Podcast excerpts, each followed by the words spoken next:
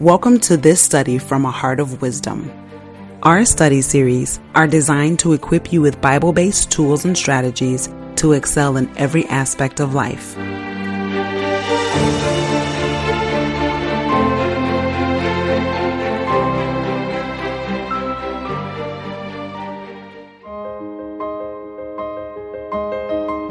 Hello, and welcome to day 7 of our deep dive into Psalm 91. The Passion Translation of Psalm 91, verse 6 says, Don't fear a thing.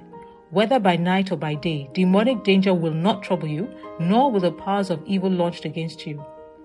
Now, one thing the enemy uses to discourage us is fear, but the Lord will not have us fear anything at any time.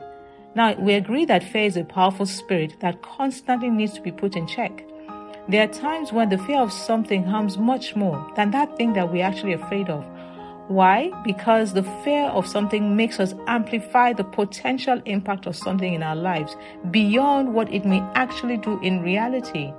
Now, what this causes us to do is that we end up making irrational decisions that may harm us or others around us much more than that thing that we're actually afraid of. Lamentations 3, verse 57 says, you drew near on the day I called to you. You said, Do not fear. Psalm 138, verse 3 says, On the day I called, you answered me, and you made me bold and confident with renewed strength in my life. Acts 4, verse 29 says, And now, O Lord, hear their threats and give us your servants great boldness in preaching your word. It's important that we understand that fear cannot stand in the presence of God. When we dig into God's presence, we are strengthened and emboldened in a manner that we simply cannot engineer on our own strength.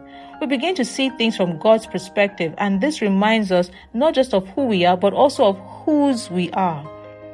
1 John chapter 4 verse 4 says, Little children, you can be certain that you belong to God and have conquered them, for the one who is living in you is far greater than the one who is in the world.